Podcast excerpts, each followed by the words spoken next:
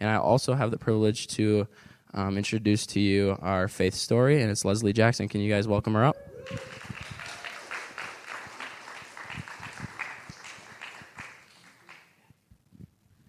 Well, good morning, church.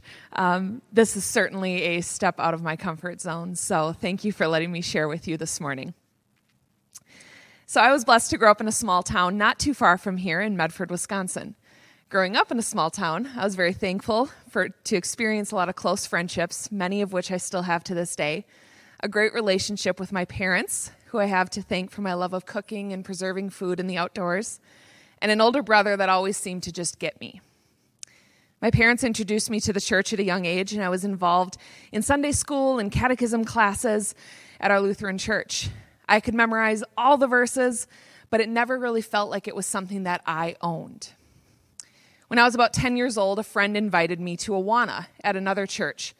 It was there I really started to understand what this relationship with Jesus meant and who he was to me.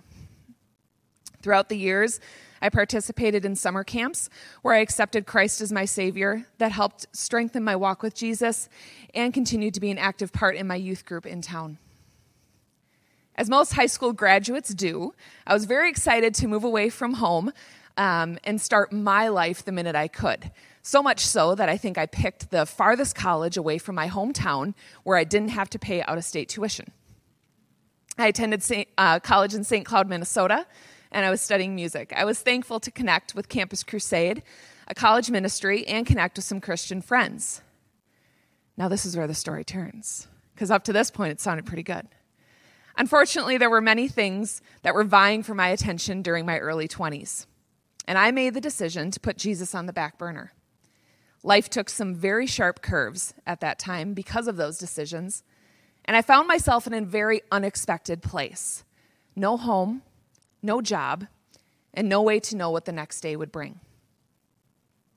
I vividly remember driving back to Green Bay from my parents' healths thinking, God, there is nothing left for me. If I don't have you, I clearly don't have anything.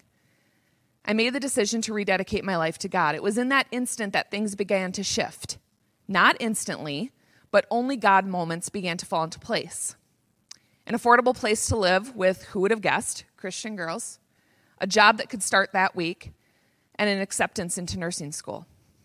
It wasn't easy coming back from rock bottom, but I was able to connect with a wonderful group of individuals through 365, a young adult led ministry where I found my passion for worship and created lifelong friendships, including one long haired, rather hippie looking boy named, named Eric that I ended up engaged to only two months after we met, and we just celebrated 12 years this month. Eric and I began to establish our life together. It seemed that at least for the next eight years or so, one of us was always studying and pursuing some degree of some sort. I started working as a nurse, continuing my education, eventually completing my bachelor's and master's degrees in nursing. Eric completed his bachelor's degree as well and later became credentialed as a minister with the, with the Assemblies of God. This allowed us the opportunity to serve in many aspects of the church, including youth ministry and lead pastor roles. But we found ourselves in a bit of a predicament a few years into our marriage. We had always just been able to make the next step happen, whatever that was.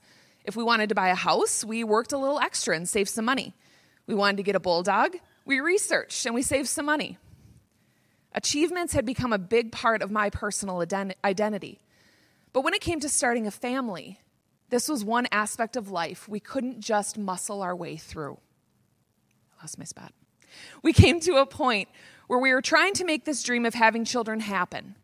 And God spoke clearly wait on my time.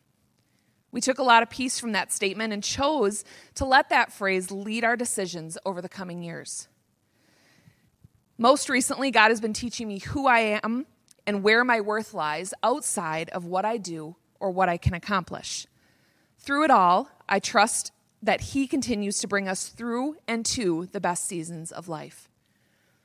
God has always given us the quote, the best is yet to come. And when you come over to our house, you'll see it displayed uh, at the end of a hallway to remind us. And we've believed that for each season of life that we have been in and each place we have served, we believe that the best is yet to come. It's something we strongly believe for this church and this new season of life as well. As Paul states in Philippians 4, I know what it is to be in need and I know what it is to have plenty. I learned the secret of being content in any and every situation, whether well fed or hungry, whether living in plenty or in want. God continually shows me each day that contentment in this life lies in my relationship with Him through His Son Jesus, and He continues to move each of us from one best to the next. This is the year of 52 stories, and this is mine.